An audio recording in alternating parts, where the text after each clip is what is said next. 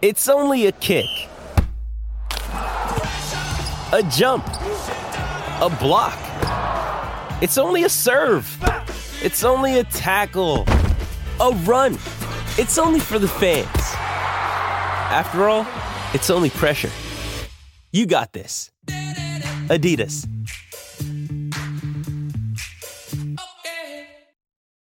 When you need mealtime inspiration, it's worth shopping Kroger, where you'll find over 30,000 mouthwatering choices that excite your inner foodie. And no matter what tasty choice you make, you'll enjoy our everyday low prices, plus extra ways to save, like digital coupons worth over $600 each week. You can also save up to $1 off per gallon at the pump with fuel points. More savings and more inspiring flavors make shopping Kroger worth it every time. Kroger, fresh for everyone. Fuel restrictions apply.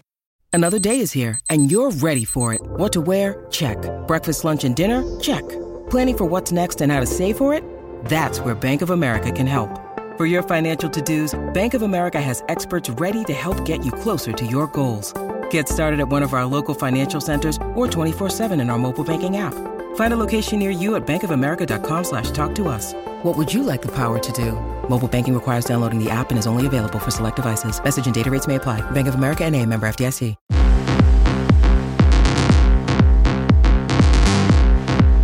Welcome to DNF, a podcast where we talk about Formula One. I'm Jessica Smetana. He's Spencer Hall. He is fresh from his trip back home mm-hmm. from the Las Vegas Grand Prix. And this episode is basically going to just be me asking Spencer questions because he got to witness all of the glory, all of the pain, all of the frustrated fans in person. Mm-hmm. Uh, the Las Vegas Strip under the lights, Spencer. I have so many questions to ask you. So let's wait. get started first off, uh, what is what are you dying to tell me right now about the weekend you just had? Oh, I am dying to tell you that I got a head nod from Rod Stewart. That was pretty oh. great.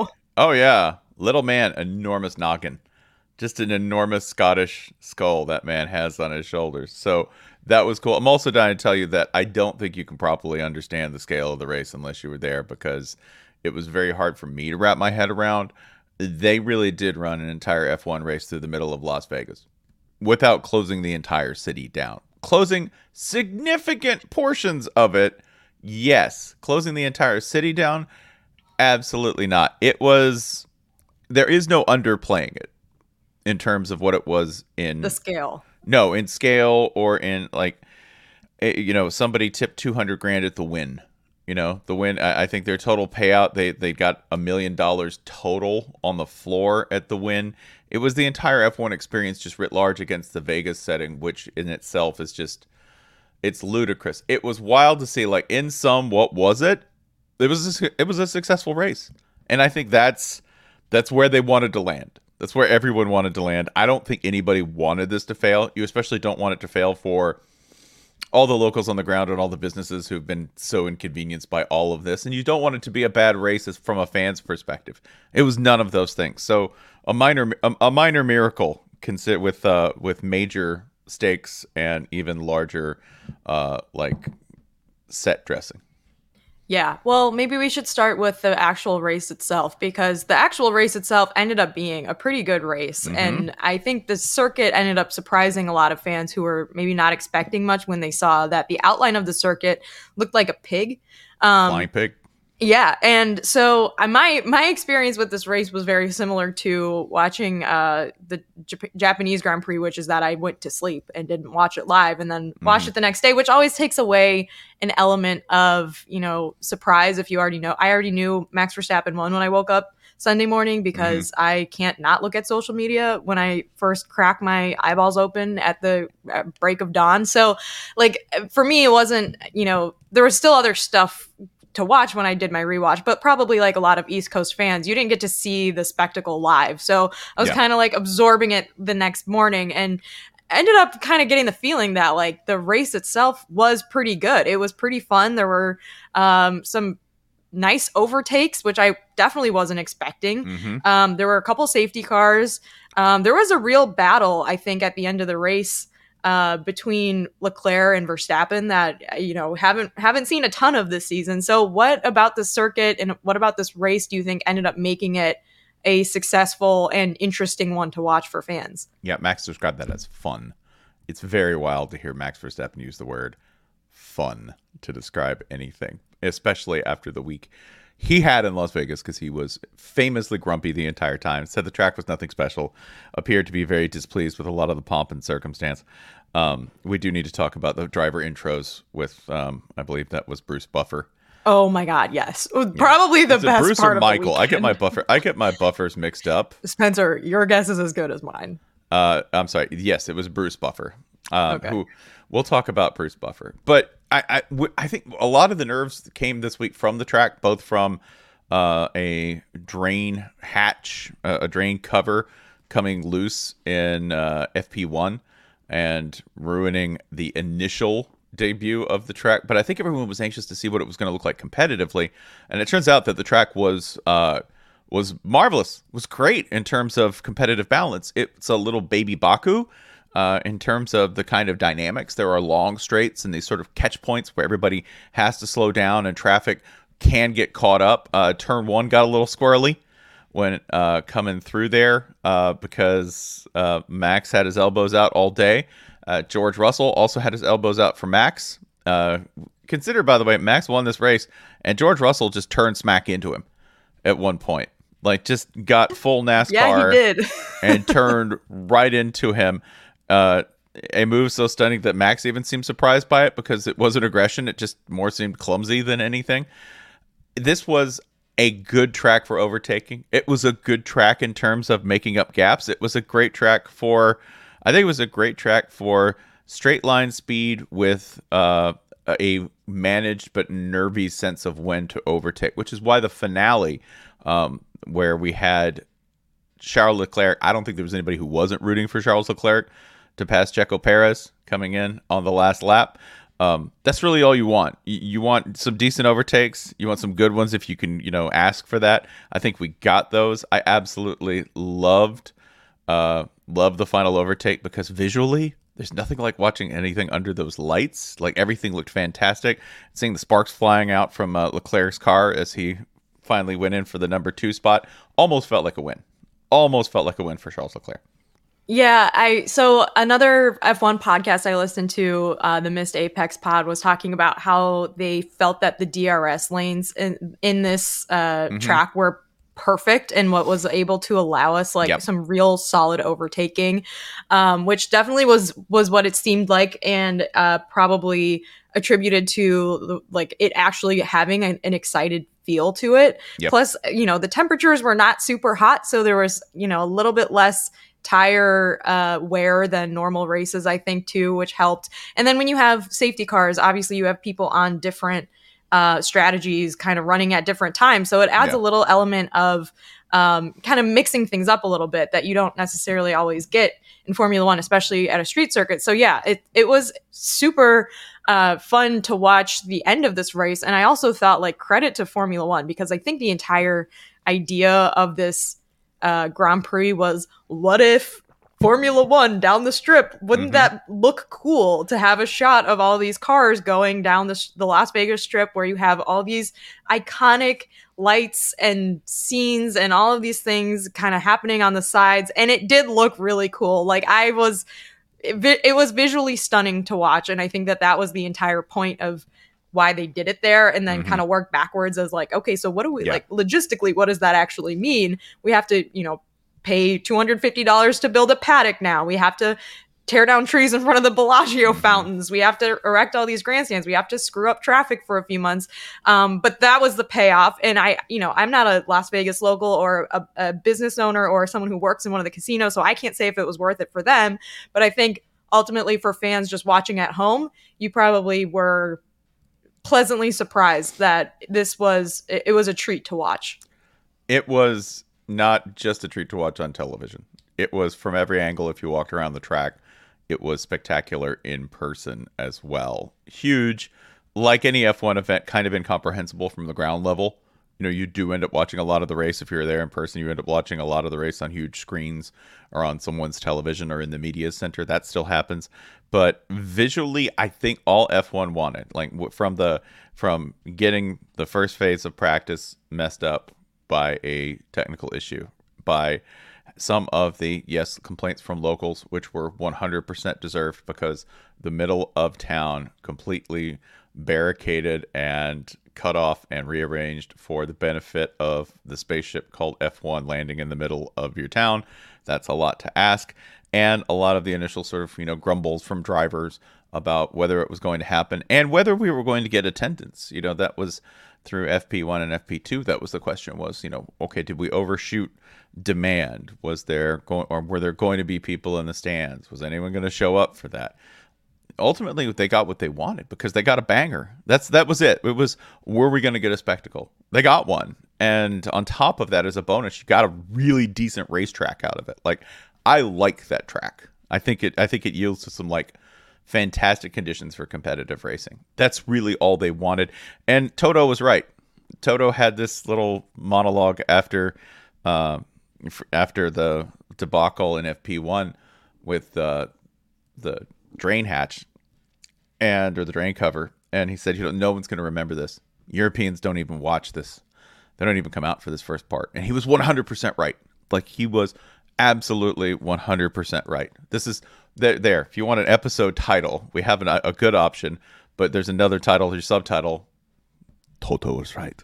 Toto was 100% right yeah, he was right about that. Um, so do you think the race makes up for the practice debacle completely? Yeah. Do you think like the practice Completely. debacle now no one thinks about ever again? No, no, no, no one will think about it. It happened. It's dangerous. Uh, I, you know, I was sort of stunned that they over that that there was that much of an oversight in terms of what could happen out there, especially because the drain cover thing. You know, this happened to Jensen Button at, at Monaco. It is, and it's happened at Baku. You would think that would be the kind of thing that they had looked at, but I also will give them this much credit. It's also the kind of issue that really only live racing conditions or live practice conditions can uncover. No Yeah, I well, it's like if if you're not super familiar with what happened, Sergio or uh, Car- hey, sorry, my dog just went crazy on a treat. Um, Carlos Sainz's Ferrari essentially sucked up a water Yeah. valve cover like into That's a, his the car. downforce so powerful that it popped it like a cork. Yeah, and and also Esteban Ocon had damage from it as well. And uh, Formula One decided, ooh, that's a shame. So we're gonna inconvenience all of the fans and not tell them that they're not gonna be able to watch any of practice. But we're also going to give you a grid penalty for this, Yeah. even though it's kind of our faults. Not kind of a, ba- a bad night a bad night for any fans who turned out there and a bad night for Carlos Sainz. Um, there is the question if you want to go like okay what really sort of marred the event like what what's what were the ugly points the ugly point was nobody managing to come to a consensus about whether we were going to uh, pardon Carlos Sainz for that for something that he was not his fault and didn't do. That, in large part, had to do with certain teams maybe not wanting to make up rules on the fly. That that was that's what I'll say. And you can imagine what teams might have issues with, say, recent FIA F1 decisions to uh, make up rules on the fly. They were not going to accede to that. It wasn't going to happen on the ground. So it was kind of dead on arrival with, well, maybe we can make an exception for Carl. I, I, nine, nine. Not giving I mean, all, aren't all Formula One rules made up on the fly? Like, it does seem like every week there is a precedent that ha- maybe had been set before that then flies out the window and a new precedent is set. And then that one doesn't matter, like, in a Mhm. year, anyways. Yeah. They're a little loath to do that. And I think a practice session incident was not going to pass muster with the sort of gravity, the like volume of conviction that you needed, that amount of outrage that you needed. It was like, nah, it's Carlos and Ferrari. And it was little, like a relatively small thing for everyone else. It was a big deal for Ferrari because that is an expensive repair, by the way. Yeah. You know, there will be some ongoing fallout from that in terms of cost because they had to do a whole new chassis, and that is the most expensive repair you can make to the car. So we're gonna get to some, yeah, we're gonna get to some questions in a second. But now that you've been to all three of the uh, current U.S. Formula One tracks, Mm-hmm. does Vegas get second billing behind Austin? Would Yeah. you put it ahead of Austin? And is Miami consensus worst track now? So, from the fan track experience, COTA is king because it is a 100% pure F1 experience. It is a great track with fantastic sight lines. I think in terms of fan experience, COTA is, is the best value. It is the most bang for your buck. In terms of spectacle, Vegas will not be beat. Vegas won't be beat by anyone else in terms of spectacle on the F1 schedule. Really, only Singapore comes close. And Singapore does not have a giant video ball in the middle where the Charmin bear can wave to you while you turn around uh, its circumference. So, that to me, like Vegas can't be equaled in terms of spectacle. And that puts that puts Miami third. And I think that's where Miami belongs. Yeah. Uh, so, well, that brings me to a, one of the first questions from Mark Ward. What's the sphere like in person? Uh, I have been wondering the same thing, Spencer. The sphere, like, I want to mm-hmm. hate it. I want to talk about how stupid it is and what a waste of money it is. Um, but it looked really fun and cool. So, what was that actually like? Uh, in terms of a presence in the race, it's hilarious because you're watching it and your eye kind of keeps coming back to it. You can ignore it for a while, and then suddenly you know, the camera will go down and you'll see Verstappen turning around and there's a giant emoji looking at him as he turns. That's insane. They would do uh, on the final lap. I like the thing that they did where they kind of used it as a partner in the broadcast. They would use it as commentary. They would use it as signal uh, when the checkered flag came out, right? Like, you know, the entire sphere turned into like a checkerboard pattern and it's sitting there waving. That's I loved that kind of stuff. There's only there's a limit, by the way. They they didn't want they they steered away from red and green during the race because they were just like if drivers see red or green, they'll just you know either speed up or slow down. We can't have that, so they steered away from using those colors on the sphere. Uh, you said it was stupid and a waste of money. That is correct. It is 100% all of those things. That money should have been just given to people who don't have it. However, um, that's not how our financial overlords work.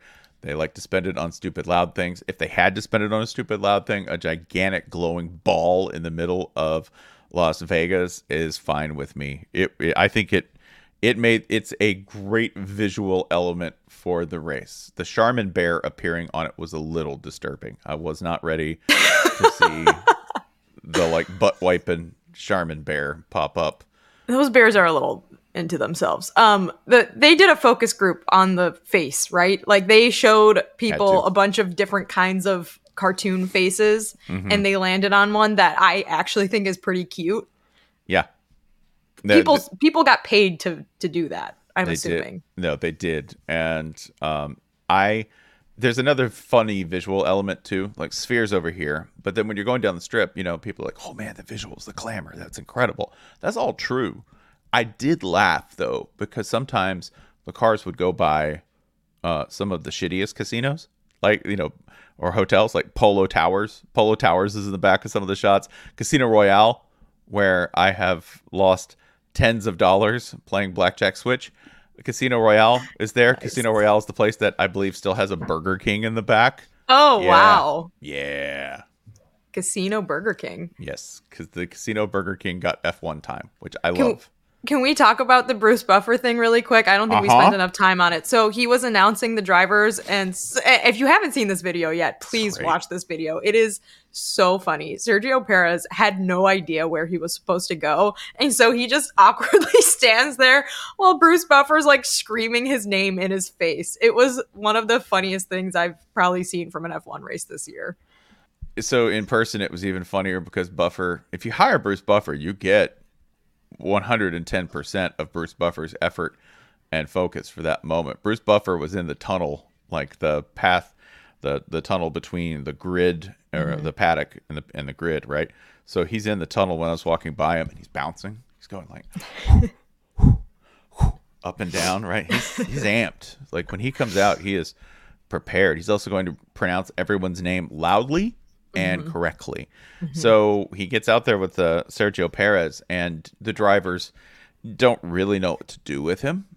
And they don't really know where to stop for interviews because there's a lot going on. There's a car they're supposed to get in over here. There's Bruce Buffer, uh, and there's the commentator who's going to interview them, who's you know weaving in and out of things. And Bruce Buffer, uh, somebody told Checo to sort of go in, I guess, at the wrong time. So he goes, Sergio Checo Perez, and uh, um, Checo's right there. Like like it's like like the camera pans for maximum comedic effect, and they're like face to face with each other. and he just stands there. and he just stands there. And he doesn't No leave. Clue doesn't leave. Doesn't know what to do. Um, is great. It was great, and I totally identify with Checo there because I'm sure he was like, I have no idea. Nobody's told me what to do. I'm just where, huh? Excuse me, shit. Yeah, Yeah, well, I'm. We don't. I don't want to do this. We we don't need to do these intros. We why? What are we doing here? I have no idea where. It's like when you have a, a wedding and you do the rehearsal, and they're like, "Oh, so you're just gonna go down there and then you stand there and then you do this and this and then it's like, wait, I didn't. I didn't catch that. What? Mhm. What am I supposed to do? Everyone's looking at me now. We're on TV. Yeah. Uh, I have another question, Spencer, that I, I really want to talk about. What would each of you purchase at the merch stand with a $200 voucher? So uh, Mm. I thought that Formula One handled the practice session debacle among for the fans incredibly poorly. They didn't tell the fans that they weren't going to resume uh, until right before and then the fans had to leave because it took too long to figure out if you know things would be fixed or not and then there was a long delay and then fans who were waiting had to go home because it was too long and people that worked the event had essentially like timed out i guess and couldn't work any anymore. So it was a huge uh, lack of communication kind of clusterfuck. And there's a class action lawsuit now among fans who are pissed that they got like eight minutes of practice uh, which you know also worth noting the practice sessions are the least expensive event to go to. So people who don't have thousands of dollars to spend on the grand prix probably spent a decent amount of money to watch practice and then didn't get anything for it. Mm-hmm. Didn't get really treated like the you know fans of the sport and the paying customers that they were. And so formula one puts out puts out a statement not apologizing but just being like hey sometimes shit happens and then they put out a further statement saying hey here's a $200 voucher to the merch store we're not going to refund your tickets but you can you, knock yourselves out and it's worth noting that a uh, merch store baseball cap with Formula One branding. The last time I went to a race cost ninety dollars. So Yeah. there's not a whole lot of stuff that you could probably get. Also, at that point, you probably just want cash. You probably do not want Yes. a sweatshirt or one of their little Vegas like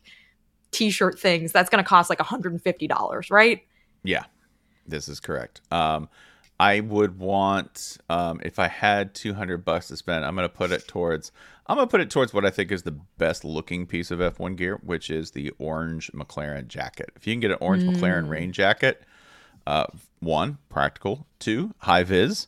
So if you're in an environment where you True. safety is a concern, 100% the go. And three, it's you know it's adjacent to Florida colors, so I can go ahead and work it into the existing sporting scheme. That's what I would put it towards. Yeah, I do the girl math thing where I'm like, if I have two hundred dollars for free, that means if I spend like three hundred dollars, it's still free. Yeah, because yeah. I'm uh, yeah, like two thirds of Savings, it is because free. savings. Exactly, yeah. So I'm probably splurging on like a McLaren hoodie, which I actually I was just telling Doug this, our producer, but I I uh, got a McLaren hoodie last year at the Austin uh, race, and it is made of like the finest silk. It is like the comfiest thing. Mm-hmm. I, I I will say their sh- stuff is very very expensive, but the quality is there. It is my favorite hoodie, and I am I've been mad at myself for like a year because I got it like it's probably like a half size too small. So the sleeves like right up when I wear it, so I don't wear it that much. But I love it. It is gorgeous. This now has turned into a commercial for the merch store. But if you have two hundred dollars, maybe you'll get like one thing because I think the secret is if Formula you have One's two- expensive. if you have two hundred dollars to spend at the uh, Formula One shop, you have a nice start. Yeah, exactly. Yes, that's Mm-hmm. right. You can get a keychain Yeah. and a hat. Uh, oh yeah, I came back and told my kids I was like, "Here, you've got some cheaper stuff because I'm not buying you. A, I'm not buying. I'm not buying a ten year old a one hundred dollar piece of clothing. No, unless that's it's like ridiculous. coat. yeah, Here's a here's a cheat code. Go on Etsy and there's fan made Formula One merch Mm-hmm. that is not even uh, like less than a fourth of the cost of the officially licensed stuff, and it's all cute. I got my friend a hand embroidered like Monaco Grand Prix hoodie Mhm. for her birthday. That was like probably forty or fifty bucks. It's so much cuter than probably a lot of the stuff you can get at Formula One races. And someone like an actual like real person probably made it, and you won't spend three thousand dollars on a baseball cap. yeah. So Um, Etsy plug. there is a question I do want to address in here, which is uh, which we'll have to do a correction and a correction and answer on, which is uh, from That's a Plain 08. I'm not the biggest fan of him, but is Stroll one of the more underrated drivers on the grid? 19th to 4th is pretty amazing. Um, or is that strategy and safety car playing a part of it? I thought we were talking about Esteban Ocon here. Esteban Esteban Ocon is the one whose delta was absolutely bonkers uh, because I believe he qualified 17th overall, qualified 17th, and ended up finishing in fourth. That is lunatic performance, Yeah. right, from Alpine. Hey, it's Kaley Cuoco for Priceline. Ready to go to your happy place for a happy price? Well, why didn't you say so? Just download the Priceline app right now and save up to 60% on hotels. So, whether it's Cousin Kevin's Kazoo concert in Kansas City, go Kevin, or Becky's Bachelorette Bash in Bermuda, you never have to miss a trip ever again. So, download the Priceline app today. Your savings are waiting. To your happy place for a happy price. Go to your happy price, Priceline. Jewelry isn't a gift you give just once. It's a way to remind your loved one of a beautiful moment every time they see it. Blue Nile can help you find the gift that says how you feel and says it beautifully with expert guidance and a wide assortment of jewelry of the highest quality at the best price. Go to BlueNile.com and experience the convenience of shopping Blue Nile, the original online jeweler since 1999. That's BlueNile.com to find the perfect jewelry gift for any occasion. BlueNile.com. This episode is brought to you by Shopify. Whether you're selling a little or a lot, Shopify helps you do your thing, however you cha-ching. From the launch your online shop stage, all the way to the we just hit a million orders stage. No matter what stage you're in, Shopify's there to help you grow. Sign up for a $1 per month trial period at shopify.com slash special offer, all lowercase. That's shopify.com slash special offer.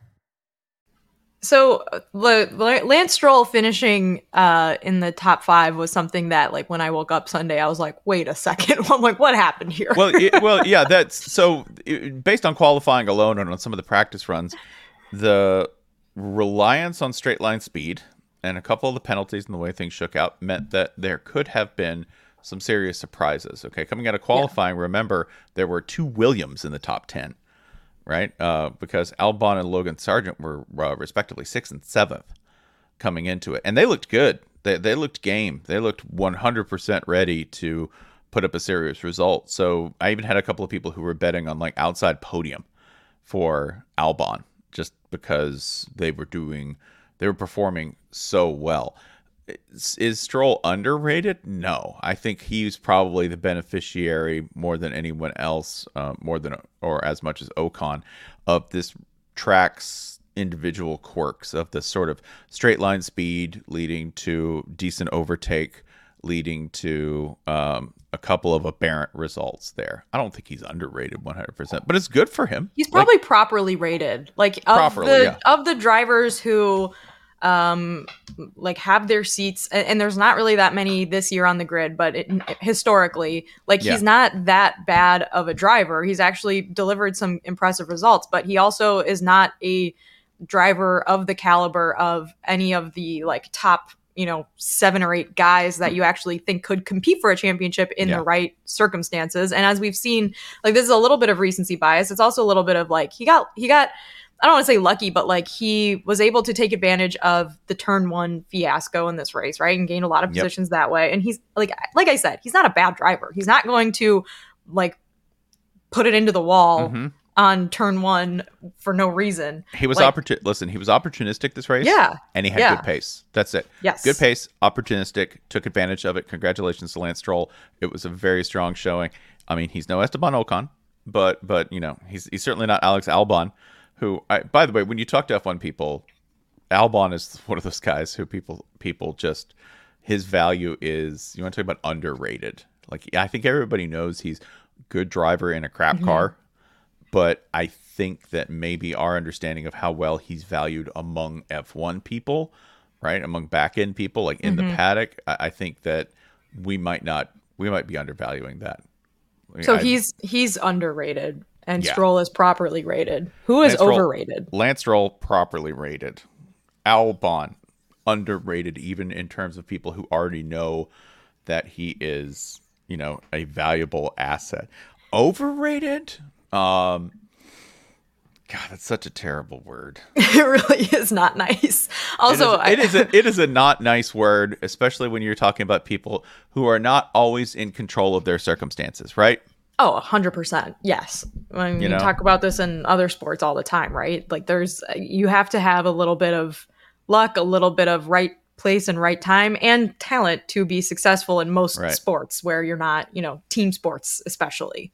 Um we And watched we watched Patrick Mahomes throw a beautiful football last night to a Mm-hmm. receiver who dropped it through went through his hands to win the game. So I'll tell you, like this for for this race, and this race only, in terms of overrated, um, the entire Alfa Romeo team. That No. would be. No. I know you go, man. We're not expecting much from them. They delivered less. um okay i want to talk about valtteri's butt calendar in a second but um no no pun intended with that transition. Uh doug just sent this uh screenshot from someone on twitter who posted a picture of a ferrari hoodie that was on sale for $328 at the las so if you got a $200 voucher you couldn't even buy a ferrari branded puma hoodie because you would 128 plus tax to get. there. yeah, you would still have to spend like another two hundred dollars Uh-huh. to bring that sucker home. That's just unbelievable. Also, Spencer, a kid's sweater, hundred and eighty dollars for a kid's Man, Mercedes don't, hoodie. Don't don't buy a kid a 180 dollar anything. Like just don't, buy a kid. Don't have. They're a gonna kid. destroy it. Don't don't kids. No, sorry, that's my own personal bias. Anyways, Yeah. where are we? Um, I would. I also wanted to take uh, Dakota Moyer's question because it's an interesting one for the American perspective. Uh, if Las Vegas has celebrities, the atmosphere, good racing, and overtakes, then what's the purpose of Miami? It's a good question. It's a good question. I this is kind of what I was saying when they announced the Las Vegas race. I was like, I feel like there's a lot of overlap between the kind of fans and the kind of celebrities that Formula One wants to attract to races. Like, Mm-hmm. I don't necessarily know if you're going to pick one of these races, if you're going to do Miami or Las Vegas, why you'd pick Miami when it's like outside in 95 degree weather Yeah. in es- essentially a parking lot and it's now we've had two years of sample size and it hasn't been that good of a race Mm-hmm. Yeah. um whereas vegas like there's always celebrities around. It's got proximity to la um it it has had a better race. It's a small sample size again but i don't know. What do you think? Ditch it. Trash it. Yeah i i do not I I do not enjoy the Miami race experience because the weather is oppressive. The logistics of getting to and fro uh, don't compare to either Austin or to Vegas, right? Um, just because of where the track is and where all the things you want to do in Miami are. They are not one and the same. It is not a great track in terms of competitive racing or setup. It doesn't Dri- have- drivers generally don't like it don't it like doesn't the have yeah it doesn't have any of the spectacle that uh, vegas has it doesn't have any of the sort of compelling technical racing and classic f1 experience that COTA has you know um, it's not in terms of a fan experience it doesn't compare to either of them because i will say this as restrictive as the vegas experience might have been for fans the people i talked to who paid money for tickets enjoyed it and two um, there were a lot of sneaky ways to watch the race in Vegas because it's impossible to close the circuit. My favorite being fans who were uh, there were all of these overhead pedestrian bridges that they essentially blocked off. Not with I thought they were going to be blacked out so that you couldn't walk over and watch the race from them. No, they were kind of meshed out, so you could still very much see the race as long as you kept moving because they had security guards who were trying to keep people from clogging the bridges, keeping people moving. So there were people who just walked back and forth up and down the escalators uh, watching the race. As long as they kept moving, nobody had a problem with them. So there were some people who got a free race that way. Uh, shouts out to them. I thought that was very clever. Uh, it- Miami doesn't compare. So I think that's an issue for Miami. The money's still there. Obviously, Stephen Ross really wants that race to continue happening in Miami. If there's a difference between the two, it's that Miami's a little closer for the European crowd. And I think there's a sort of greater familiarity and literacy with Miami uh, for them. I think for Americans, though, like like we said, it goes Austin, Vegas, um, Miami. It doesn't seem it doesn't seem mandatory in the least. Yeah, I mean that being said, like if the Vegas uh race and the Austin race, I, I mean none of this really works in a free market, but if they're able to like make the prices for Miami more like appropriate for fans and it's not it's less like hospitality driven Yeah. and like VIP ticket driven and there are um people who can actually afford to go i think that there it is a good option because like it's a you know it's on the east coast it's not out of the it's not out of the way for a lot of fans like you said like act No. like real real fans not like the vip people that can fly in on their private jets and like spend Right. a ton of money on it um it- but i Jessica, yeah. you just said make a Miami event more inclusive. Yeah, I know. That's like it's like it's not probably going to happen. I like I also Right. think they probably would need to make a few track adjustments there to make it a better overall race. Like I I think actually I want to I want Doug to put in Max Verstappen's uh whole 2 minute long answer to the question about racing in Las Vegas here because I thought that he actually gave a pretty thoughtful answer to the question um and you know, we'll put that in right now. You can listen to that and then we'll we'll discuss it. Um, I can go on for a long time, but um, I feel like, of course, a kind of show element is important, but I lack emotion.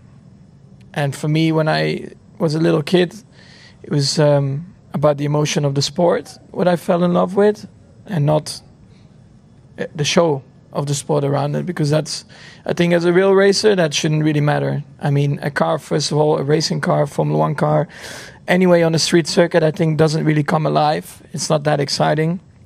I think it's more about just the proper racetracks. You know, when you go to Spa, Monza, you know, these kind of places they they have a lot of emotion and passion. And for me, you know, seeing the fans there is incredible. And for us as well, when I jump in the car there, I'm fired up and I love driving around these kind of places. And of course, I understand that fans they need maybe something to do as well around a, a track. But I think it's more important that you actually make them understand what we do as a sport because most of them just come to have a party, drink, see a DJ play or a performance act. I mean, I can do that uh, all over the world. I can go to Ibiza and get completely shit faced and you know have a good time. But that's what happens, you know. And actually, people they come and they they become fan of what they become. They want to see maybe their favorite artist and uh, have a few drinks with their mates and then go out and have a crazy night out. But they don't actually understand what we are doing and what we are putting on the line, you know, to perform. And I think if you would actually invest more time into the, the actual sport, what we're actually trying to achieve here, you know, to as a little kid, we grew up wanting to be a world champion. If I think the sport would put more focus onto these kind of things and also explain more what the team is doing, you know, throughout the season, what they are achieving, what they are working for. These kind of things I find way more important to look at than just having all these random shows all over the place. For me, yeah, it's not what I'm very passionate about, and I like passion and emotion with these kind of places. Which I love Vegas, but not f- to drive in a fun car. I love to go out, have a few drinks, throw everything on red or whatever, you know, to be a bit crazy, have a nice food. But like I said, emotion, passion, it's not there compared to some old school tracks. What what did you think of of Max's answer there, Spencer? I do think no, I think he's he's 100% correct because the way that the sport is experienced at the continental level uh, and then the way the sport is sold internationally, those are two different things. By the way, I say international, I just mean not European. Those European races, you know, when he talks about classic tracks like Monza, um, that's true. That's that's, that's all 100% true. Um, on the whole, as Americans, we're overcharged for sports. we are. We, we we we pay a ridiculous premium for sports, and which seems sort of antithetical to the notion that television money should end up lowering these prices. No, the live experience ends up becoming uh, an, an even pricier proposition, and I don't think that's good for the long term health of the sport. But at the same time, too, it's very much a practice. I think that over time those prices will come down. Hopefully, um, I don't think they'll ever be uh, the great value that you know a motorsports experience like NASCAR will be. But I think over time, if you develop that kind of thing and make it more accessible, I think people would turn it into something that they do in person.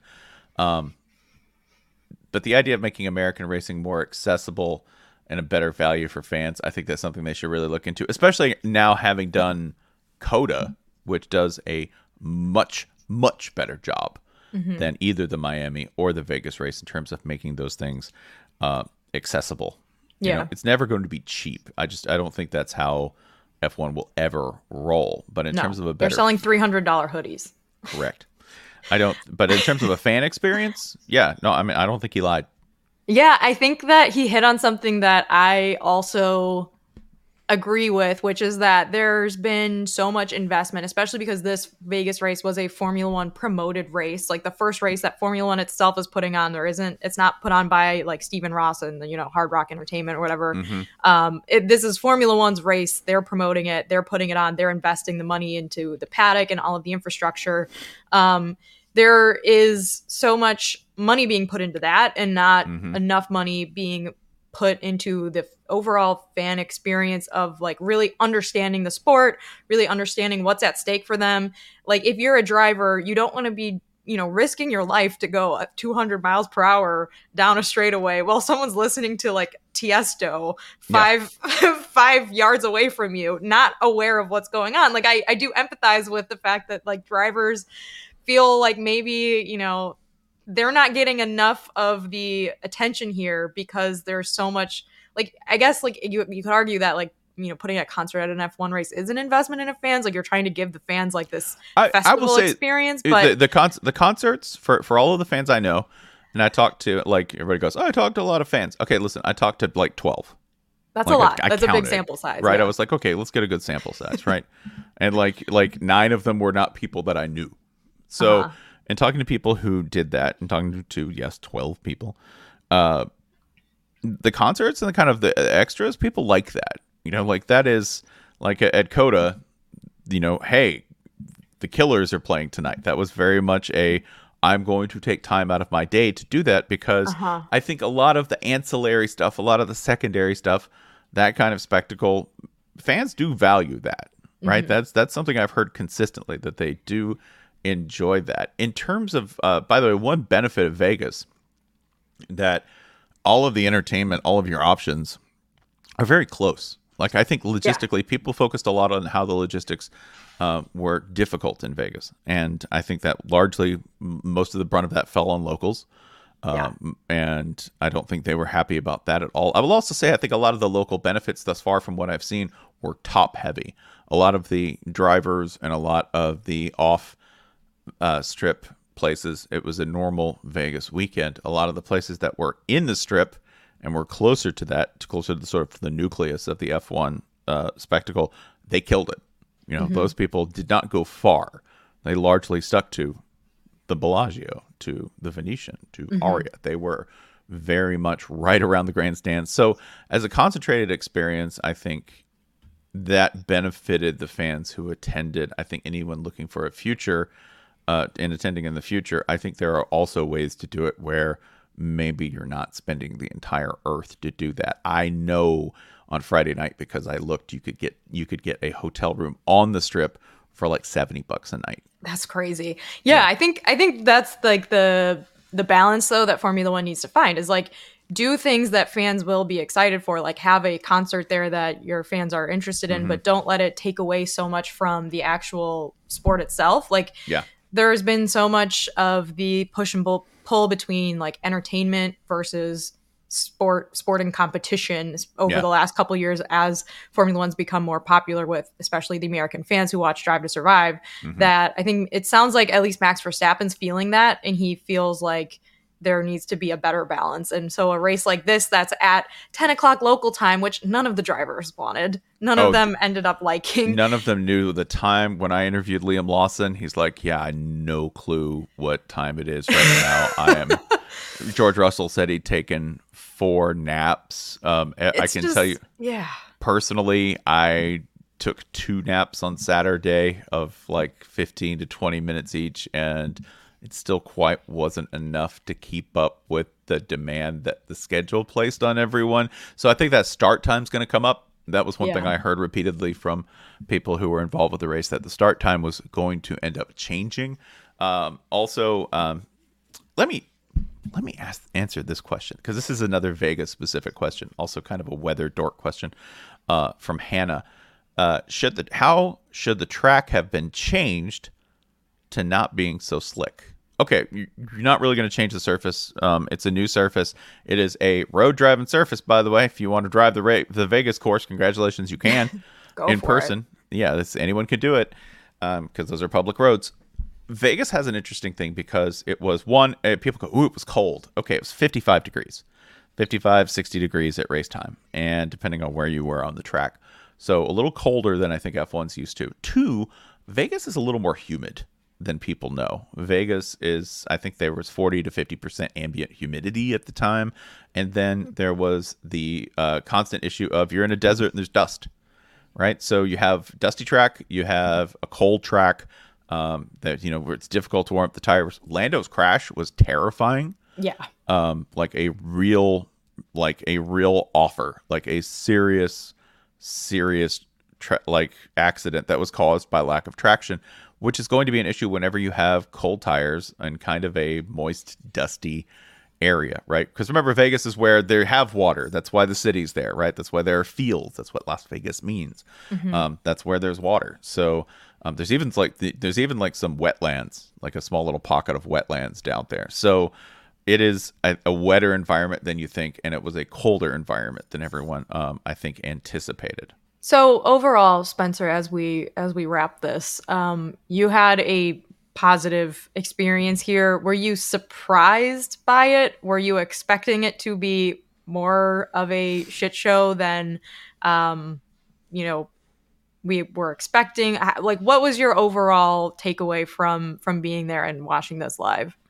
it was overwhelming. It was like that's the the word is that by scale and by experience, it was an overwhelming project. I think for everybody involved, and um, having a great race at the end of that was was relief cannot begin to express. I think the word the, the the feeling that I think most people had involved because nobody wants this to fail. Like nobody, I, you know. Well, e- some of the locals maybe. I don't. I think the locals. Okay, several of the locals might have wanted it to fail, right? Like the Uber Yeah. drivers, the Uber drivers and cabbies that I that I talked to did not seem overly thrilled because I don't think the business was living up to what they thought it was going to be. Again, remember this was a very top-down benefit, I think, for everybody uh, in Vegas, and it was mostly concentrated around the Strip. But overall, in terms of drivers, in terms of everybody, like Max, Max is the poster boy for this race. Max Max Verstappen uh, his entire week. Um, say what you will about Max. I love the fact that Max is uh, 100% himself at all times, and you are getting an honest and accurate answer. I think he sees things very coldly, and I think uh, I think sometimes you need that when you're talking about uh, a sport where there's this much passion and this much you know reality distorting money involved.